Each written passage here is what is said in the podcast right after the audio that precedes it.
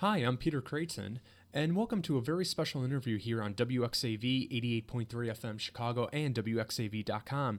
I'm joined by Dr. Graham Peck from the Department of History here at St. Xavier University. I gotta ask, I'm, I'm very intrigued by the title of Dr. Peck. You have in there uh, The Age of Ken Burns, History in the Age of Ken Burns. What do you mean by that? What's the age of Ken Burns? Well, that's a great question. I was an undergraduate taking a course on Lincoln when Ken Burns' famous Civil War uh, series came out. And I remember I watched it over a number of nights. All the history students were talking about it, mm-hmm. and we loved it. And what's been very interesting for me to observe over the past 20 odd years as I've become a professional historian and a Civil War scholar, uh, and in fact, a scholar who's published on Lincoln, uh, is that I've found out that many people really love to experience history visually. Mm-hmm. They might not ever want to pick up a, a, book that a historian writes or an article that I've written, but they will love to talk about history and to see history. And so that's a different kind of venue for history to be experienced, and yet it's not one that I've been trained in, that the historical discipline tends to focus on. It's a very text based discipline. Why do you think uh, history has always been more text based instead of a visual medium or a visual field?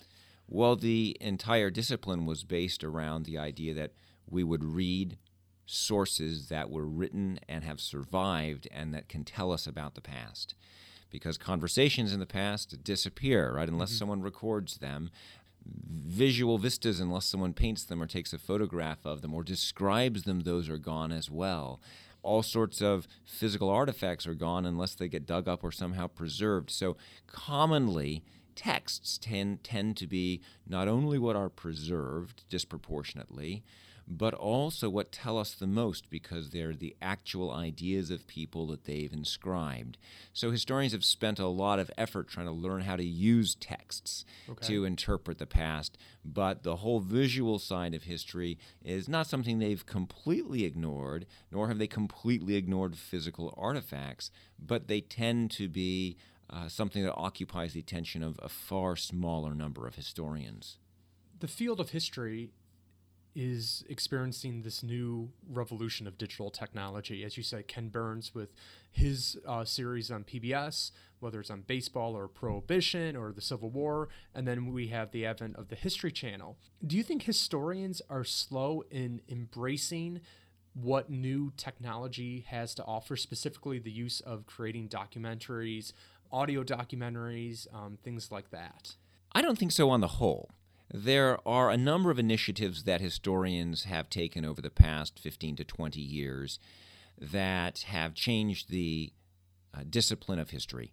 There are a large number of digital archives, which, granted, is largely the work of archivists, not historians, but historians have been involved in utilizing those new resources to write history.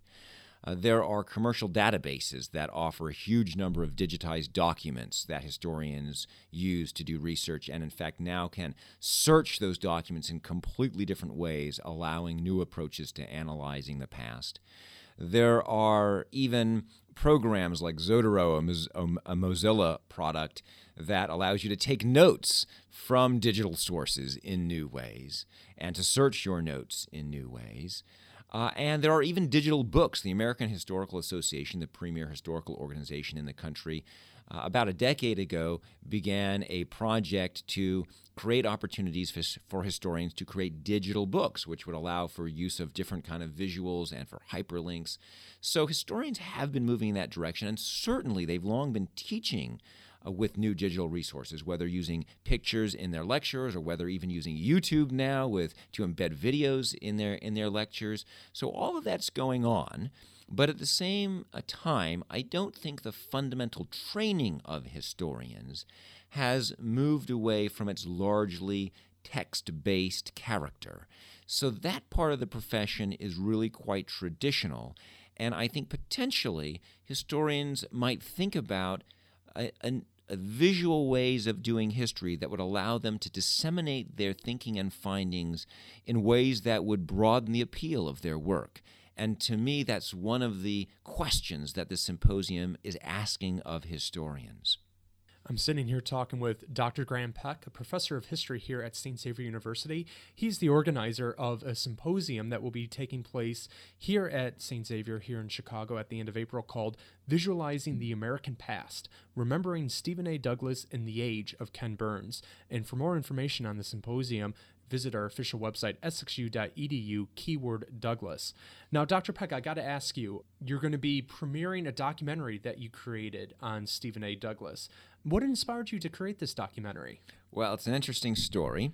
It has a lot to do with a woman named Sherry Williams who I mentioned before, the founder of the Bronzeville Historical mm-hmm. Society. Mm-hmm. She's a remarkable lady. She's a community historian, not trained as a professional historian, but she's very interested in interrogating the past. One of the kinds of people that I'm really interested in historians communicating with and in a sense communing with mm-hmm. to, to think about the legacy uh, that history holds for us and sherry williams ended up rehabbing a home that had been in the douglas tomb for, for many years. In fact, it used to house the caretakers of the tomb, mm-hmm. uh, but it was largely empty, and she uh, got permission from the Illinois Historic Preservation Agency to rehab it and to work uh, at the tomb doing interpretation not only of the Douglas site but also of the broader Bronzeville area, you know, where the Douglas tomb is located.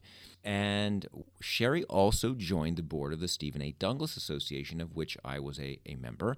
And when we um, learned that she was going to actually be present at the tomb, and so that now people could come to the tomb and have someone to talk to, which previously wasn't the case.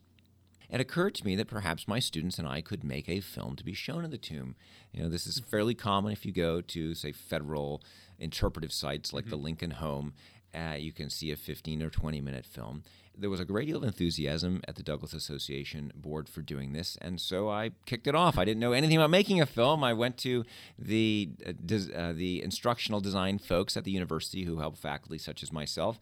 Said, "How can we make a film?" They said, "We'll use iMovie." I said, "Can you help me?" They said, "Yes," and and there it went. You were off to the races then. We were off to the races. So, what was that experience like? Did you, you know, I mean, you're a professional historian, and now you've added filmmaker to to your resume do you kind of see a historian as a filmmaker or a filmmaker as a historian?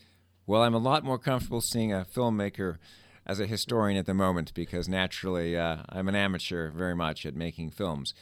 Uh, but I think filmmakers would be equally worried about being called historians because they likewise would feel uh, unqualified to take that designation.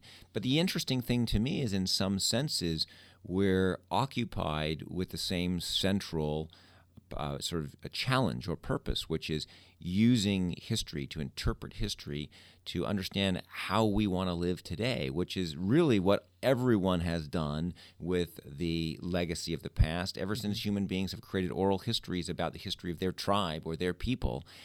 And the emergence of modern professional historians is a pretty recent development over the mm-hmm. last 150 years. And and it seems to me we don't want to divorce those individuals, those professionals who've gotten a PhD and write academic pieces about history, from the broader public that has to interpret history. Historians can't control history like engineers can control engineering. Eh, only an engineer can build a bridge. You've got to have certain um, qualifications, and you've got to sign legal documents that you that you are that you are going to take responsibility for your bridge. Well, historians can't control the past like mm-hmm. that and and that means that we really need to be communicating with others with teachers who are teaching history with reenactors who are communicating history to many people that come to reenactments to filmmakers who make history and, and are putting it up on the web and on tv people like dan andres uh, so to my mind in a sense this act of uh, trying to understand history in this regard filmmakers are historians even if perhaps in uh, in the in the professional sense of producing scholarly knowledge they are not. Mm-hmm. So that I think is a useful distinction. But in the end of the day, the central task of people uh, who explore history is to understand it, not necessarily to produce scholarly knowledge about it. There's always going to be a very small percentage of the population doing that. So, really, that's the fascinating part of the symposium to me is bringing together these various groups of people who are really interested in understanding history and getting a conversation going about what that means in this new digital age. Final question for you, Dr. Peck. Do you think Stephen A. Douglas's role in history is forgotten or that his significance is downplayed slightly? Douglas is like a footnote to Lincoln's career. Well, you've put your finger on it. That is exactly the way those scholars who think he has been downplayed would put it that he's become a shadow, that mm-hmm. arguably the most important politician of the 1850s is remembered only because he was Lincoln's foil in the debates in 1858. And in some ways, that's understandable because Lincoln is not just your average president. Yeah. Not even your average president.